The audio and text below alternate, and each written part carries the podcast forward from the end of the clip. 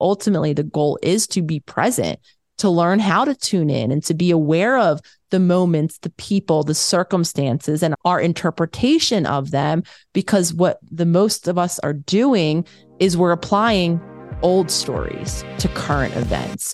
Welcome back to the show. I'm Travis Chappell, and I believe that if you can connect with the best, you can become the best. So, after creating 800 podcast episodes about building your network, I've come to realize that networking is really just making friends. If you're doing it the right way, anyway. Join me as I make friends with world class athletes like Shaquille O'Neal, entertainers like Rob Dyrdek, authors like Dr. Nicole LePera, former presidents like Vicente Fox, or even the occasional FBI hostage negotiator, billionaire real estate mogul, or polarizing political figure. So, if you want to make more friends that help you become a better version of yourself, then subscribe to the show and keep on listening because this is Travis Makes Friends.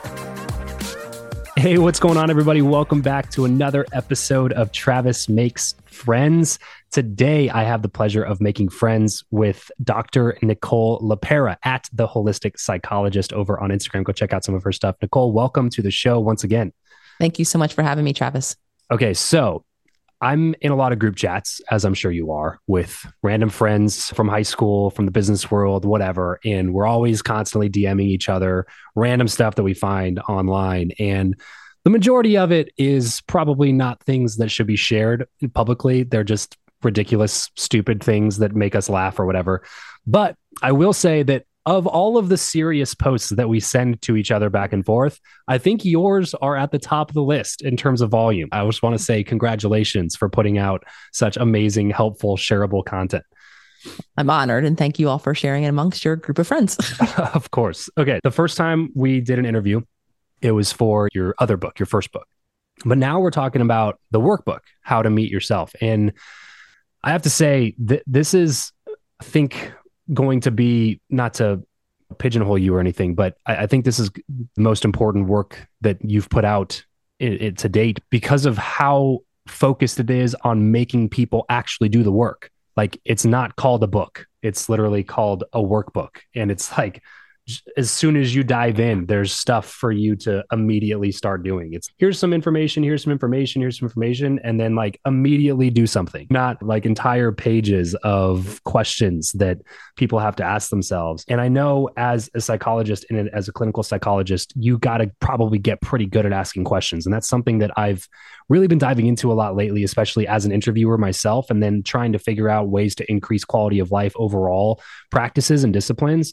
And the one thing that it keeps coming back to even this uh, there's another book literally on my desk right now and it's a totally different book about a totally different topic and the subtitle is 10 questions to focus your efforts and blah blah blah blah blah. And it's just the more i get into this the more i start realizing that it really is like the quality of our life really is dependent on the quality of the questions that that we can ask or the quality of questions that we can ask ourselves. How do you view question asking and asking the right questions especially when it comes to doing the work of meeting yourself how do you view those things intertwining and how important is that?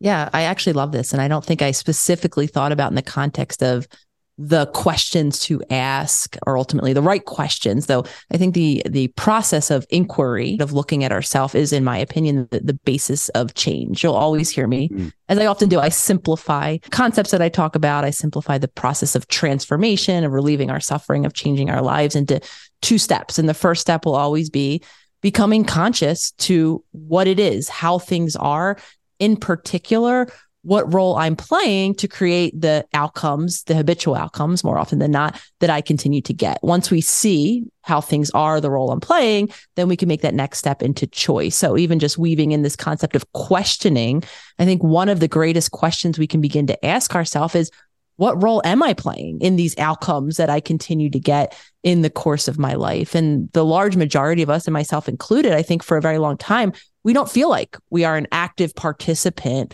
in creating our current circumstances though of course that's what my first book how to do the work is really about is showing all of this unconscious subconscious world that is creating those habitual outcomes that we can then become present to so that we can become that active participant. So I think that would be the primary first question is what role am I playing? How am I creating what's happening around me so that I can begin to make those new choices to create the change that I'm looking for?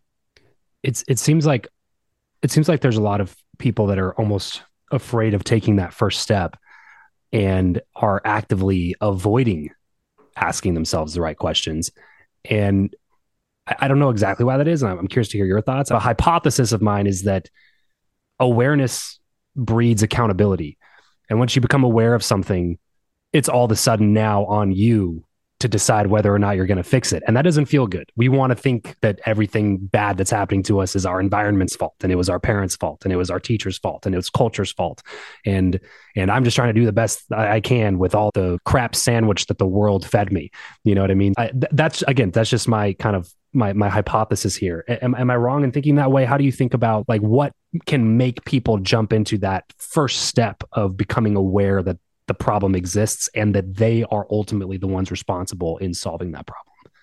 I think to speak to your point, it absolutely opens up the aspect of personal responsibility and then all of the ways that we could feel about ourselves, the, the, humans in our family, the environments that we've come from that have created that way of being. But I think even before we get to accountability, I think it's really natural and understandable that many of us, and I'll again speak from my own lived experience, we don't feel a participant because all of this happens so outside of our awareness that it seems to us that we go about life and circumstances happen and we don't have the space to see that underlying whatever event ha- happened outside of my being internally that I've a interpreted that event, that my mm. body has shifted into some sensation, right? It's beginning to perceive what's happening and, and assess on one major area is, is this something that's safe? Is this something I've experienced before? Is there possibly something that's threatening in this moment? Again, now I'm interpreting what's happening based on how my body is reacting,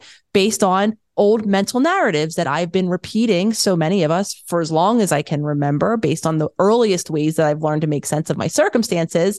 And then I might tune in mid reaction, right? Mid implosion mm. or explosion, or maybe even somewhere after the fact where I'm feeling shameful and where I don't feel like I've had that space to say, wait a minute, I'm participating, I'm playing a role, I'm interpreting this, my body is shooting myself into this reaction. I'm not located in this equation at all. So it's very understandable, I think, as many of us age in years and repeat this cycle subconsciously outside of our awareness for decades of time, that when you hear someone say, you're playing a role in what's happening, it is really easy to you know, if not just roll our eyes, outright defend. And I know yeah. I did this, but how that's not the case. I was actually talking to my sister earlier this morning. We were having this exact conversation, which was some version to complicate things further. Not only are most of us in autopilot unaware of the role that we're playing, some of us were very much modeled that externalization.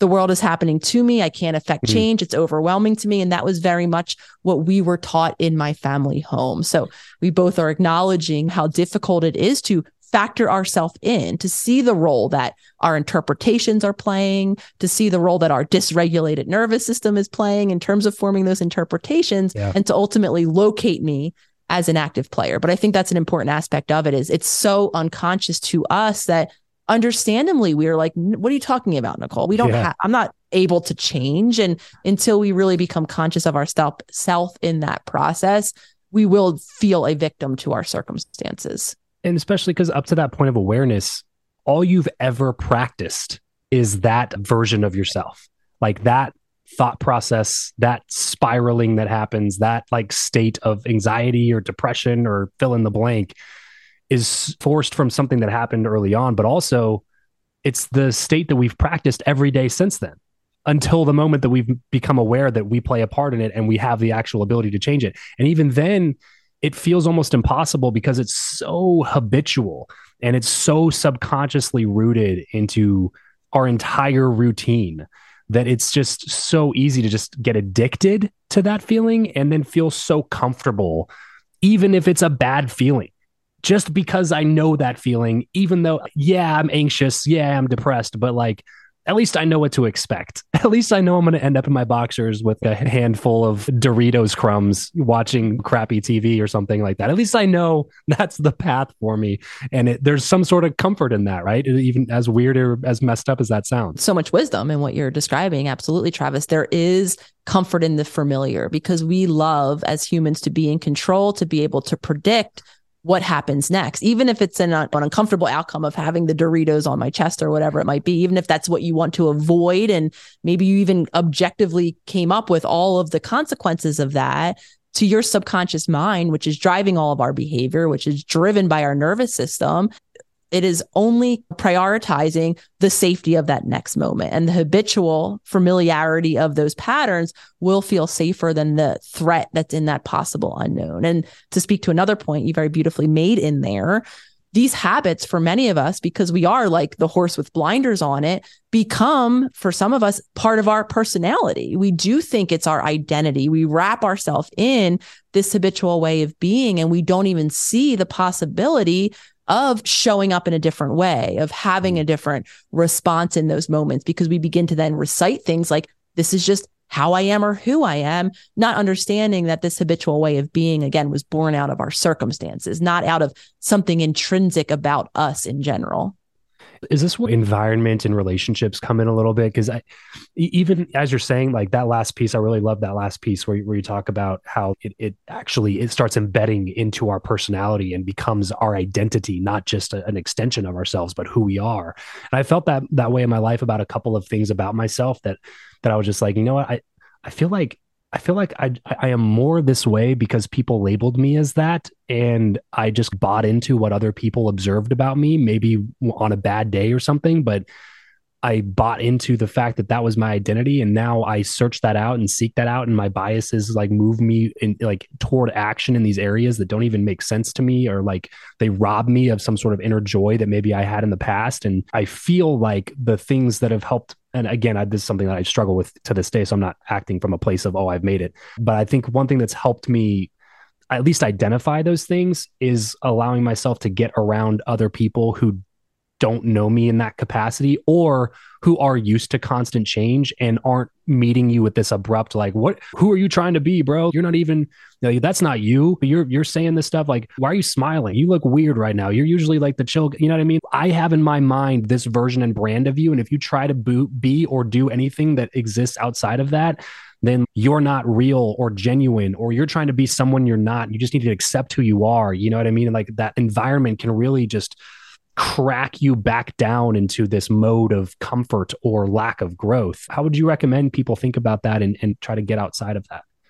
I think the first beautiful awareness again that you're sharing in there is that we come to know ourselves to speak to I think a question you you were asked a bit earlier about relationships. We come to know who we are in relationships, beginning in our earliest relationship. There is no self on an island. We mm. are interconnected, interpersonal beings. We're wired. We are in a physical state of dependency as a human infant. We can't sustain life on our own. There has to be some degree of a present caregiver showing up consistently to just literally keep us alive. So then when we talk about psychological concepts like sense of self, who I am, right, that is very much defined in how I was able, how safe I was to express who I am in those earliest relationships. And mm. the reality for many of us is we didn't have a safe, grounded, curious, attentive caregiver who was able to explore us as a different being. We either grew up in an unsafe environment, we didn't have that level of attunement. We were seen as an extension,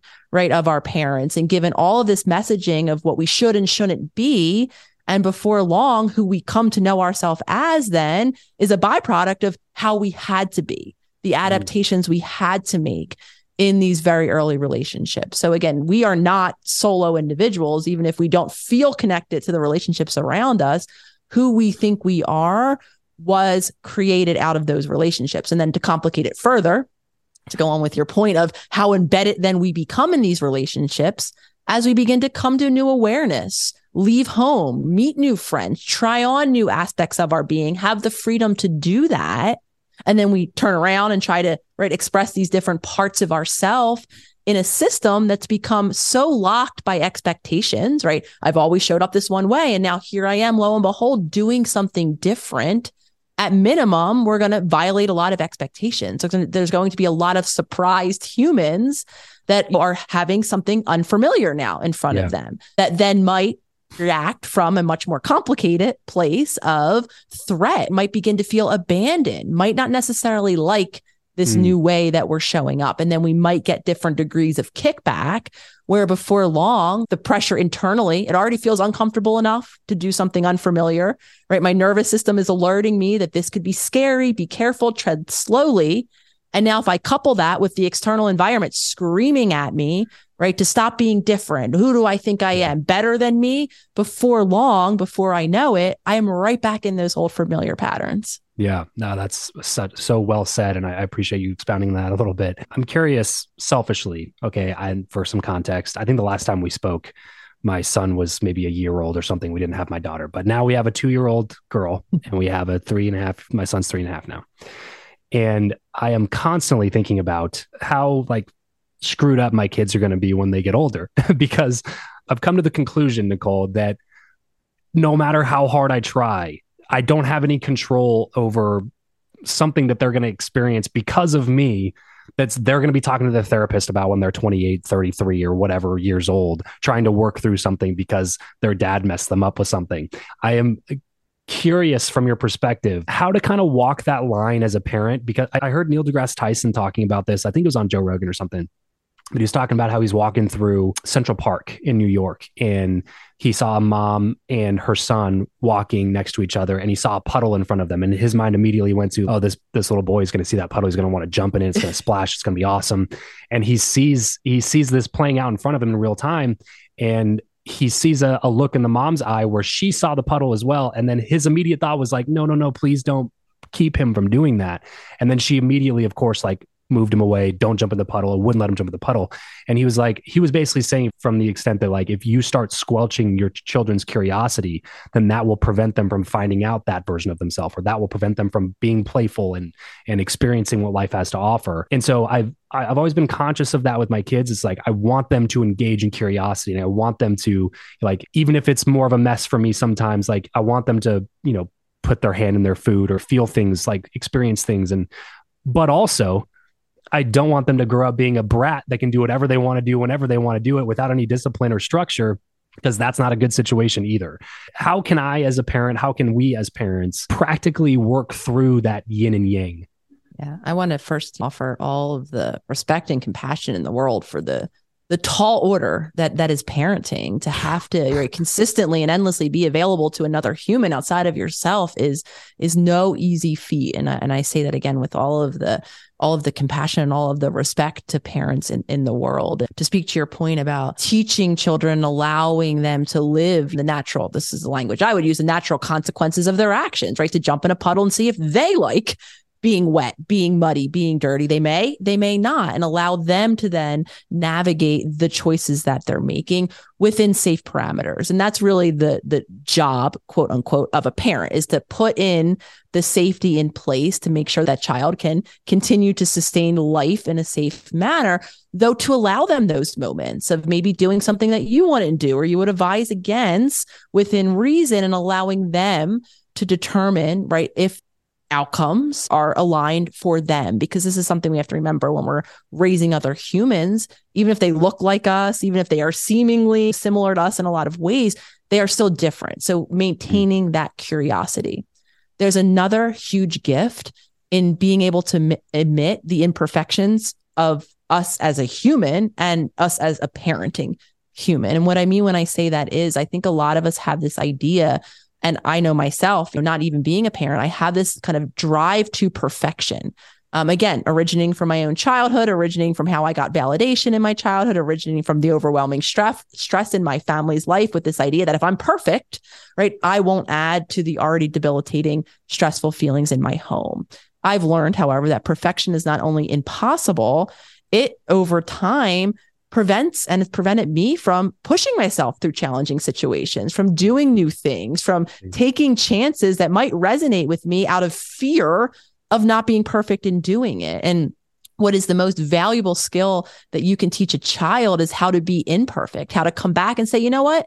I parented you one way for this amount of time, and now I have some new information, and I'm not perfect, and we might not know exactly what's going to happen now moving forward, but we're going to try something new right? When we teach that version of repair, even maybe an apology, hey, I used to do things this one way and I'm now understanding that might be painful to you, child, right? I'm sorry for the impact of these actions and now I can change. That is such a gift, in my opinion, to give our children. So, throwing out the idea of being a perfect parent, understanding compassionately again that as any of us being human, we're impacted by the skills and tools and environment we grew up in. So we only know what we know. And as we expand our awareness, as we listen to conversations like this and gather some new tools, it is not shameful to begin to change and model that change and maybe model that responsibility going back to that topic. Model apologies model doing something new and different. It's not going to debilitate our children. It's actually in my opinion going to create resilience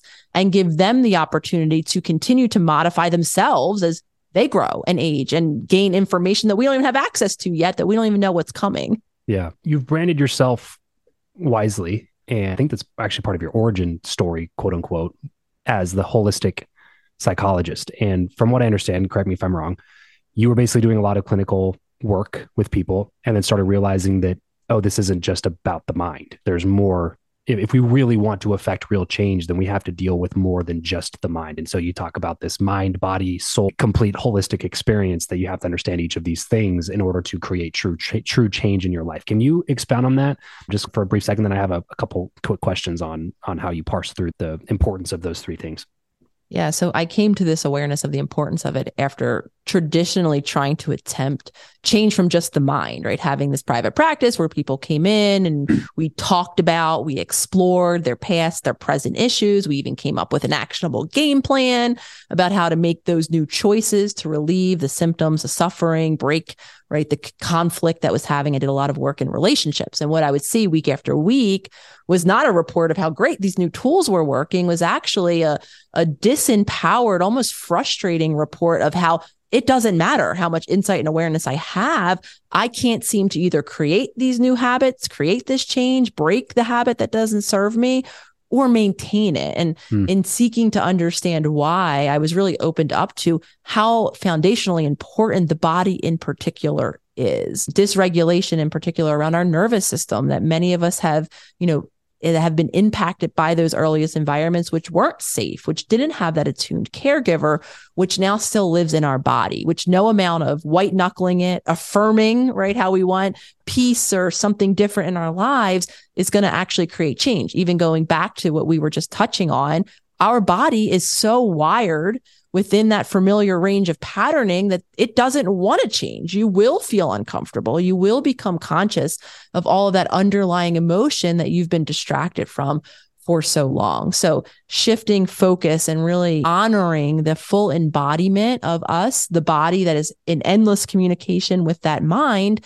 and also the uniqueness, whether or not you like the term soul or spirit, or maybe you prefer essence. I think most of us have an idea that there is something unique about each of us as individuals and mm. really allowing that and allowing our bodies and our mind and our thought to be a channel for that is really what my work I'm interested most in because what most of us are operating again is that autopilot, all the habitual patterns of dysregulation that served us in one environment, but don't continue to serve us as we grow and as we change.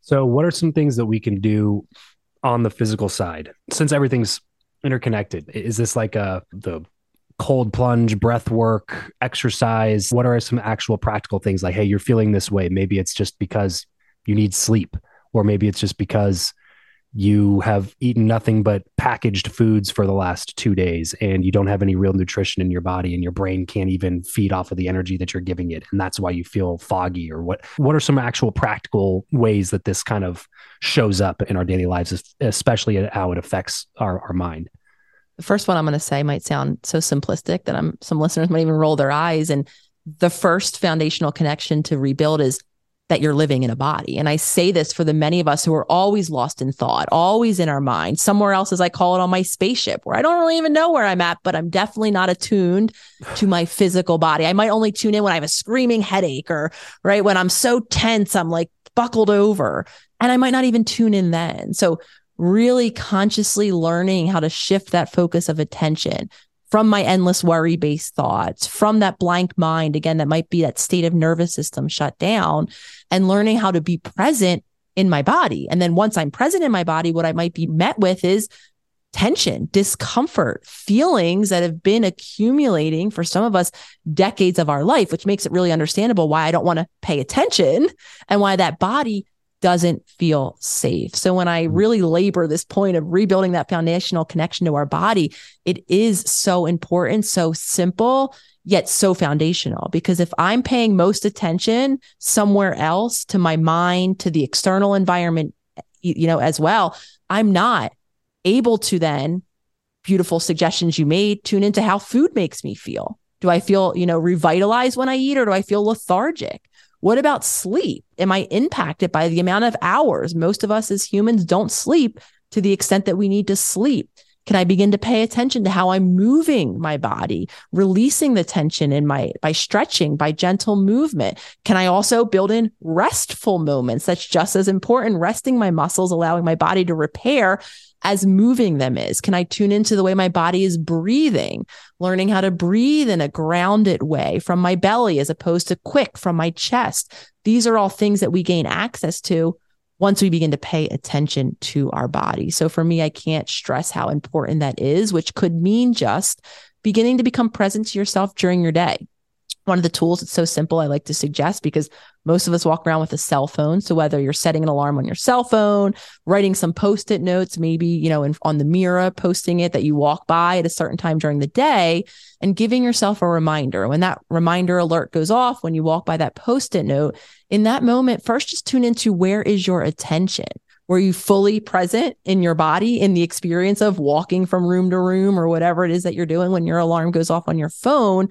Or is your attention somewhere else? And I imagine the large majority of listeners will come to find that they're not present in their bodies. They're not even tuning into how it is that their body feels. So, really rebuilding that connection then does open the door to those other practical suggestions where we can intentionally now shift the way my body is feeling, release some of that stress or that tension that's in my body that's been accumulating over time, and even begin to make sense of the emotional experience of my physiological body, because that's what emotions are. They register in my body. Things happen that I can feel, assuming I'm paying attention to my body. And then how do we start controlling, or at least, I don't, I don't even know if controlling is the right word, maybe producing the correct or maybe just better feelings. This is something that I've, I've, just been exploring a lot lately, Nicole, just because if you subscribe to any sort of stoic philosophy or anything like that, they always talk about there's the event and then there's your interpretation of the event that gives it negative, positive, or neutral meaning to that event.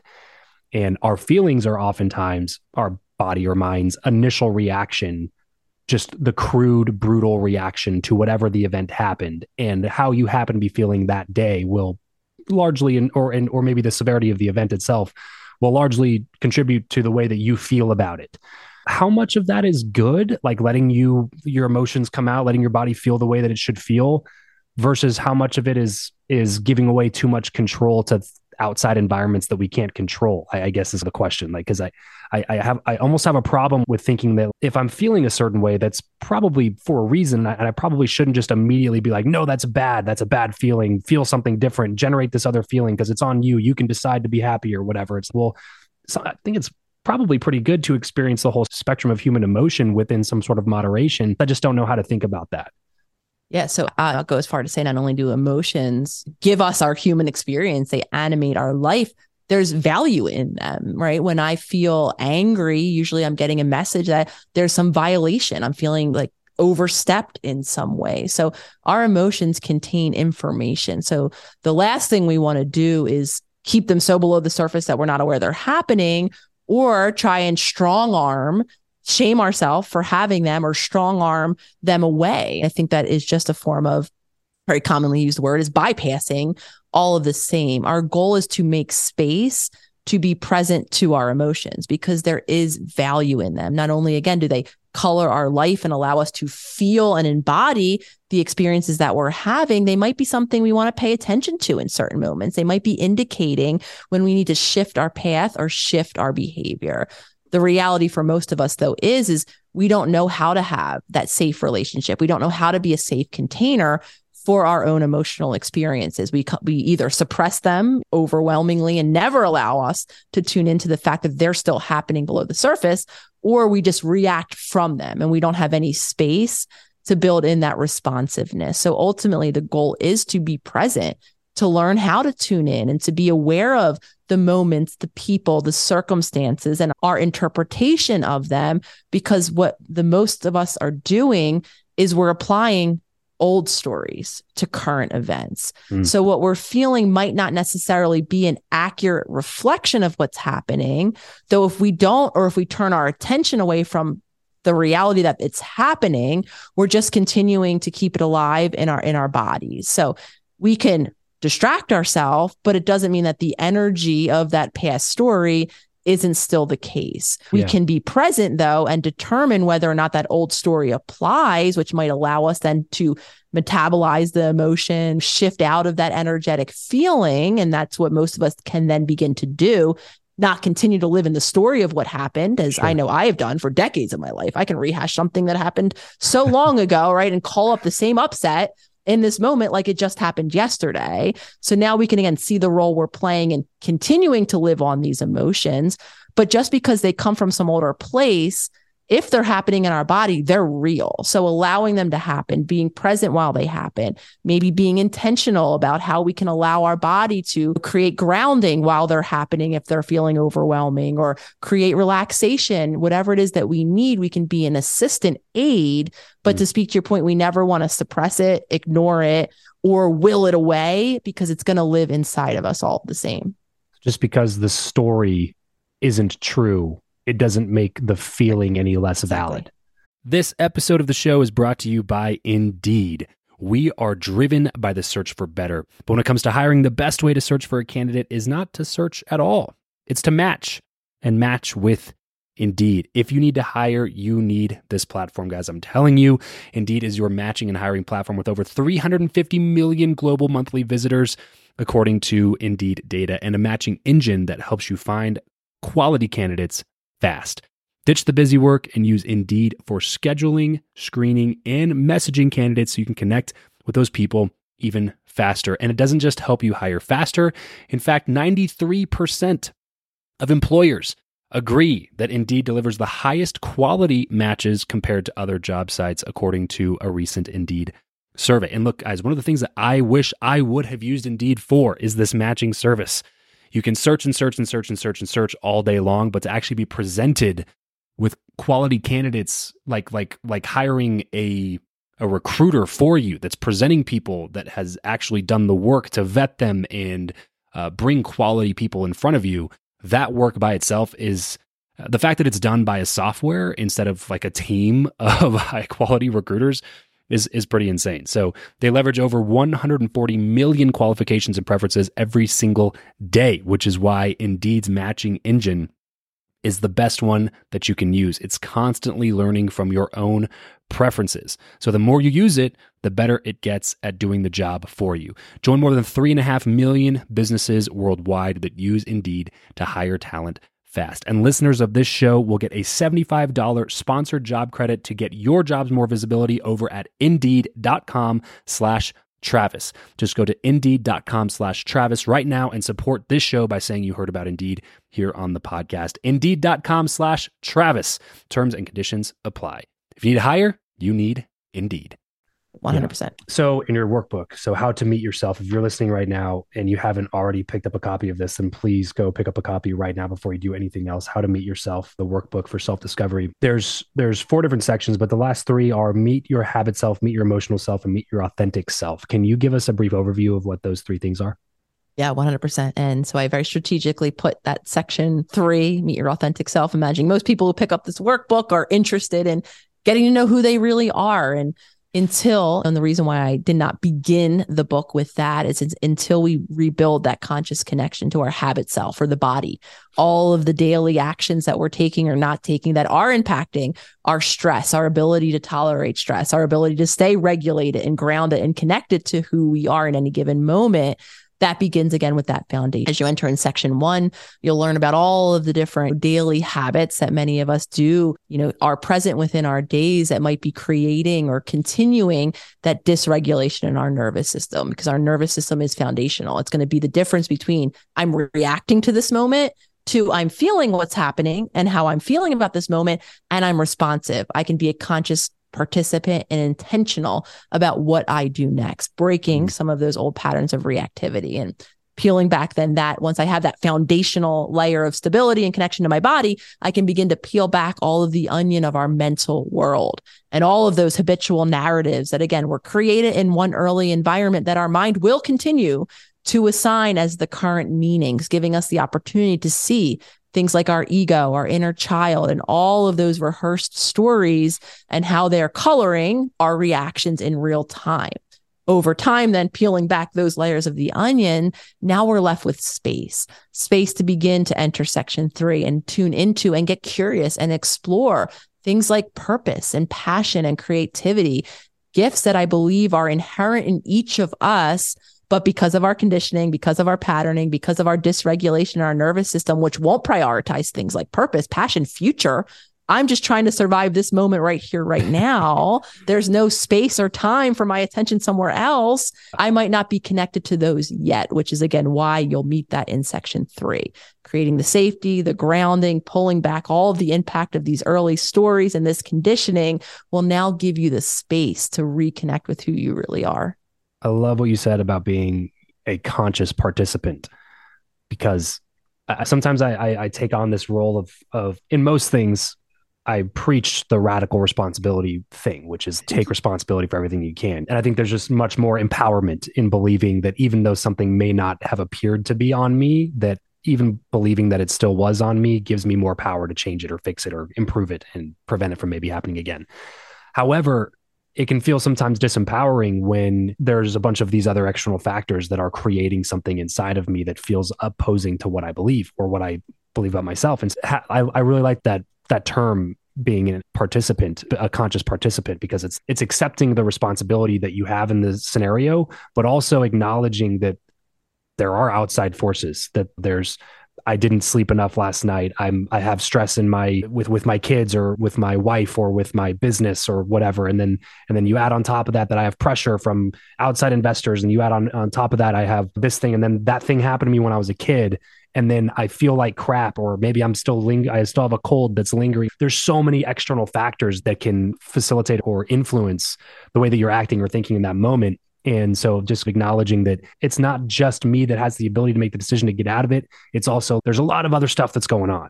So just acknowledging that there are external things that you don't really have that much control over, but you do have control over the thing that you do have control over. I think that that's a really really good way of looking at it. So I appreciate you for for parsing that up for us. So again, how to meet yourself, the workbook for self discovery by Dr. Nicole LePera. Please go pick up a copy of this book. And Nicole, I would love to transition here and talk a little bit about the business side because a lot of my of my audience are entrepreneurs and want to know how you have done what you've done up to this point. And I was listening to something of yours earlier and realized that you didn't start posting on Instagram until 2018. Is that right?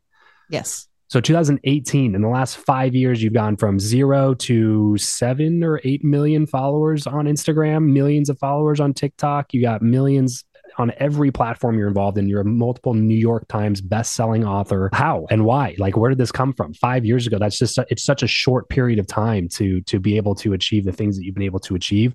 Why did you want to do it in, to begin with, and how did it happen? Yeah, it's even mind blowing, honestly, Travis, when I hear you recite back the litany of incredible things and opportunities that have come to creation. Because if I'm being honest, if you would have spoke to me a decade ago when I was that therapist with my shingle up in in Philadelphia, I never would have spoken words like author, like public life, like visible in any way. And I got to the part, honestly, in my healing journey where I started to see how much I watered myself down because I was taught to predominantly in my field who one of the things that we learn is not to be a human in the room. People want professionals, they want mm. tools, they don't want to, they don't want your humanity. So I watered myself down. That was very much in alignment with the pattern I saw in my personal life. I didn't share my thoughts with people. I didn't share how I really felt. I was always filtering things through, just like I did in childhood, a lens of how will this impact you? And if I had the idea that it would create more stress, more worry, or would paint me as anything less than perfect, I would just suppress it, keep it in, and modify myself. So even creating the Instagram account wasn't necessarily with the aspiration to to be public, to get a book deal, to do all of the things that I've been gifted the opportunity to do. It was actually an exercise in me having a space to begin to share about myself, about the reality and the realizations that I was coming to and the work and the change that I was creating in my life. And one of the overwhelming things that I was met with was how universally resonating not only aspects of my own struggles in my own journey, healing from anxiety, healing from this cultural patterning of always putting my family first, and how resonating that was with the global collective, how much people were desiring of the tools, the community, the connection. So for yeah. me, it, it grew out of just the intuitive, right next step of, wow, there's a big community here. And I'm starting to finally, for the first time in my life, feel a little less alone. This is an opportunity for me to begin to now talk practically, talk about these concepts in ways that are understandable, give people the tools to relate the concept to their daily life. Because one of the things I very much knew early on is in talking to a global audience, not all of these humans have access to this information, to the services that we do here in the United States, to these conversations, to the community, and to these tools. So for me, it's just been a journey of one intuitive, like need, desire that I was hearing from the community that I was connecting with that created then the membership um, that created then the opportunities to translate this work into books that are now translated around the world. So for me, again, it began as a, an exercise in my own healing journey. And I think hmm. because mm. of its universal need and universal resonance has really shifted into it's why, you know, the numbers and the community is as large as it is and has then opened the doors for opportunities to put things in books, have a podcast, open up a membership, do all of the things. One thing I really appreciate about your work here is that I'm a big fan of anybody that goes against organizational traditional things. I just I like the I like the kind of rebel story a mm-hmm. little bit, which it feels weird to call you a rebel of all people, but within your field and your practice, that's how a lot of people looked at you for a long time, and probably some of them still do. But what I really appreciate about appreciate about your work is that you met people where they were and not where you wanted them to be. And that I think is a big problem in the clinical world is that they want everybody to adapt to the way that their practice is being done. They want you to disrupt your life to come in once a week to have a full conversation. And then as soon as the hour's up, it's boom, ding. All right, now we all of a sudden can't talk about this. Well, you just dug something super important and deep out of my past. And I'm like in this deep emotional state. I'm in the middle of the story and it's, well, our hour's up. We'll see you next week. And it's like, but I, but I, like, there's no real space there to like work through some of those issues sometimes. I'm not saying that you should not get clinical work. I'm not trying to down that side at all. I'm just saying that there's a lot of other people that either they will just not do it because of the stigma around it or maybe they don't have access to the capital to do it or maybe like you said they live in a different country and they don't have the type of infrastructure that we have. There's so many people that need the work or that need the tools and need the practices that will not meet a therapist in their office. And a, a lot of times in these like older traditional industries they're so dogmatic about how it should be done that they're not open to hearing other methods of potentially getting the word out there and what you've done is basically like I said earlier, like I said at the beginning of this conversation, the group chats I have with my friends are mostly just us sending stupid memes and jokes to each other. And then there's like holistic psychologist stuff that we send to each other as well, because you're meeting people where they are. You're giving them something that they need while they're consuming something that they want, which is like the foundation for continuing to spread a message to a lot of people is that it has to be digestible and you have to give it to them the way that they want to give it to them. And then you can give them what they need after you give them what they want, but you have to start with what they want. And so I really acknowledge your ability to recognize that early on and obviously resonated with enough people to blow up your audience over a long period of time.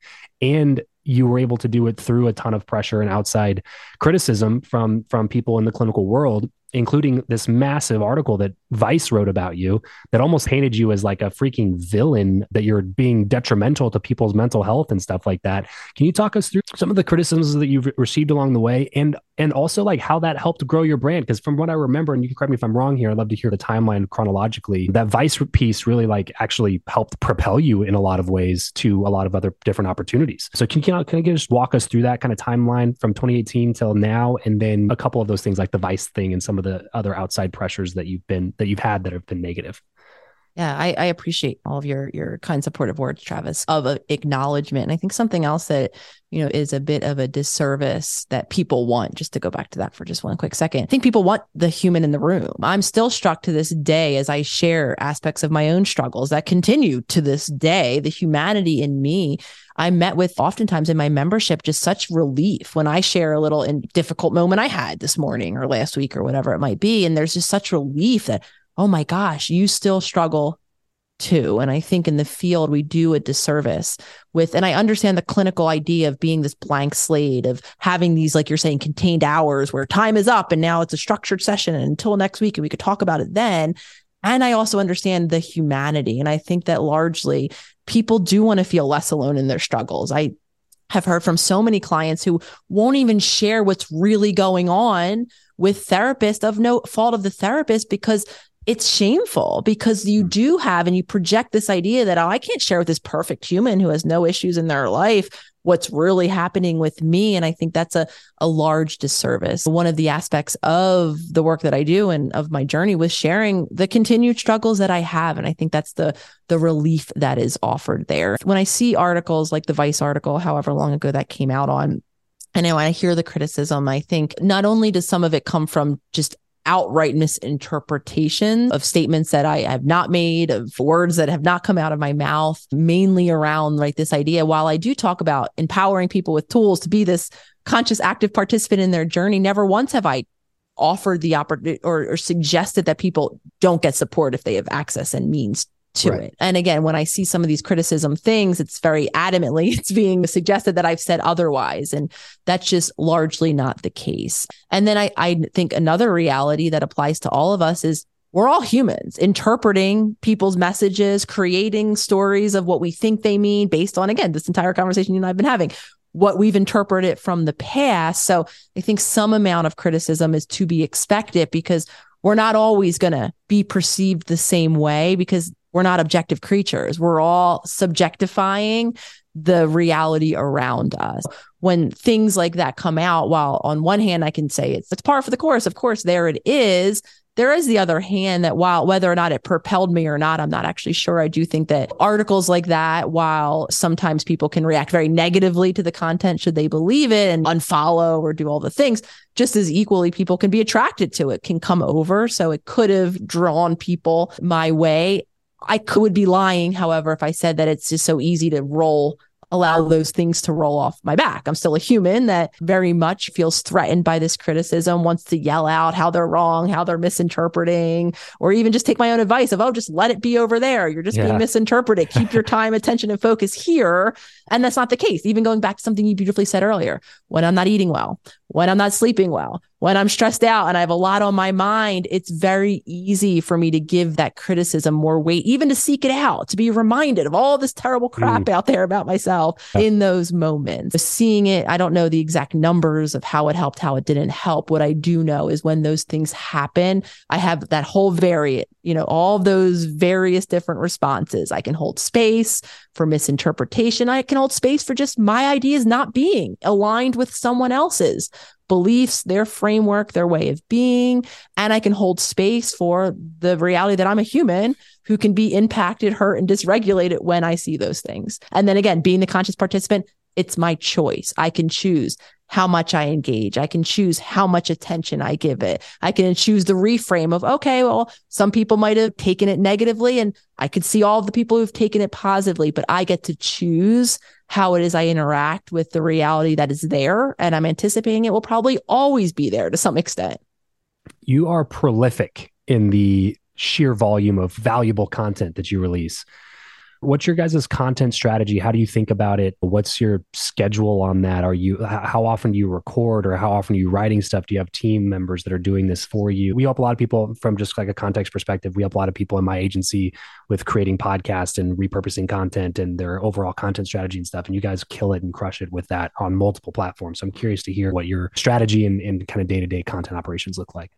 Yeah. So generally, as we've been gradually now expanding across platforms, general strategy is always to look at the platform and the unique opportunity that I think each of them offer in terms of the content that's presented, the how content is presented. So we've gotten into video content for TikTok and little skits. So it's taking what exists and then seeing how we can modify the message, what it is that we want to share using the framework that that that platform offers. So as we've been gradually expanding that, that means then, you know, thinking about content in new ways, thinking about how to present what was once a meme in more scripted delivery of these little vignettes that we've been doing or how mm. to hmm. translate it into a thread in Twitter. And so as we've been expanding, we expanding, we now need to expand the manpower behind it and having kind of team that helps post manage certain accounts. We've now have an, an Instagram account for the circle, for the the soundboard, our podcast, and all of the things. So making sure, however, that however it is or whoever it is that's putting the the message up that it's still the voice right coming from our ideas the way that we would say things tailored to the content and then listening to the community on each of those platforms. And that's something that we have done from the beginning is always listening to how messages are landing, to what content is of interest, to what's the next question that comes to mind once you read this meme to the next meme to sequence then what happens next. And it's not anything that we've ever formulated, written down and never modified. It's actually a living, breathing conversation is the way I think I like to think of it with the communities that exist on all of these platforms, allowing it to be a collaborative effort effort of kind of what are you interested in? How is it easy to hear and communicate and metabolize these messages and make it as relatable as possible? What does your team look like now just on the content side? In terms of just number, number of people, yeah. We actually just uh, one of we hired on a person who is helping us, an individual with some back end things, and actually who is able to translate into Arabic. So we have a new oh, movement where we're going to have some Arabic translation pages. So she's a new addition, and then we have another team member who runs some of the accounts. So it's a little bit of I would say three or four people in general, okay. and other things. Yeah, we don't sure. have just a content type designation. Often they're people that are wearing multiple hats, working yeah. in the circle, doing other things at once, and doing that.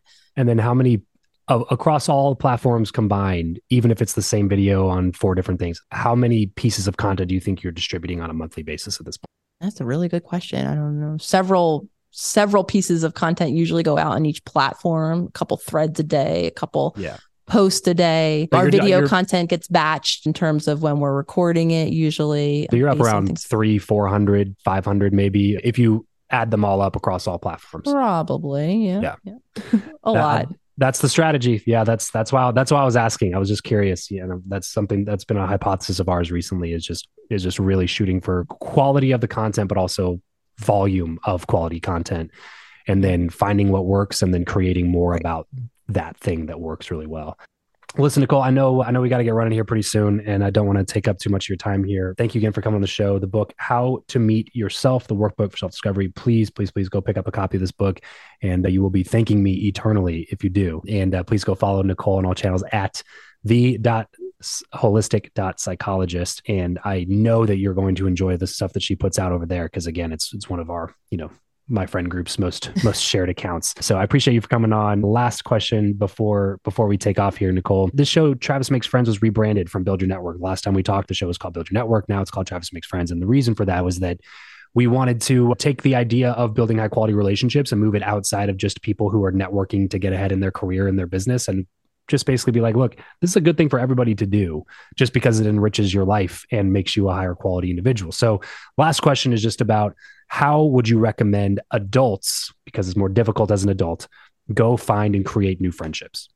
Yeah, really, really great question. I think relationships are the fabric of our being. We need them. And I think the number one suggestion I can have is to be flexible in terms of where you're meeting the people. Obviously, I'm looking at the virtual space. We have a prolific, vibrant community of individuals that you might become, and, and many have developed deep relationships with humans that are living literally on the other side of the world. So I think obviously, while nothing beats being able to have coffee or dinner or go to a movie with a physical human, I think as we're beginning to maybe experiment with new ways of being, with new yeah. authentic friendships, even tying this whole conversation full circle, the online world might be a great place to start. It might feel a little less threatening even to begin to experiment with these new ways of being with someone who isn't you can who yeah. you can see at the store next week and it can really give the basis and for deep deep deep friendships that over time maybe can translate to in-person friendships but I don't I don't think it's anything to disregard or to look down on is the virtual landscape because the reality of it is you might not live in a town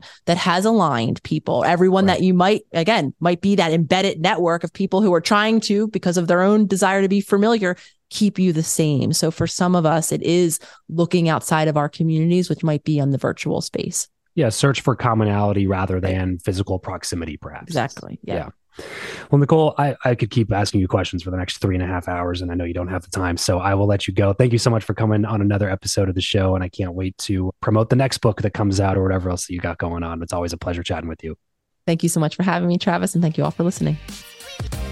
That's it for today's episode. Thanks for spending some time with me and my friends. If you want to be better friends with me, then head over to travischappell.com slash team to subscribe to my free newsletter, Your Friend Travis, where I share what's on my mind about life, building a business, raising kids, being married, and anything else I would normally share with my close circle of friends. That's travischappell.com slash team. And my biggest ask of you, since I'm sharing my friends with you, is to share this episode with a friend of yours that hasn't listened to the show yet. And leave us a quick five star rating in Apple Podcasts and in Spotify. It would mean the world to us as it helps us make sure that this show continues to be more valuable to you. Thanks in advance, and I'll catch you on the next episode.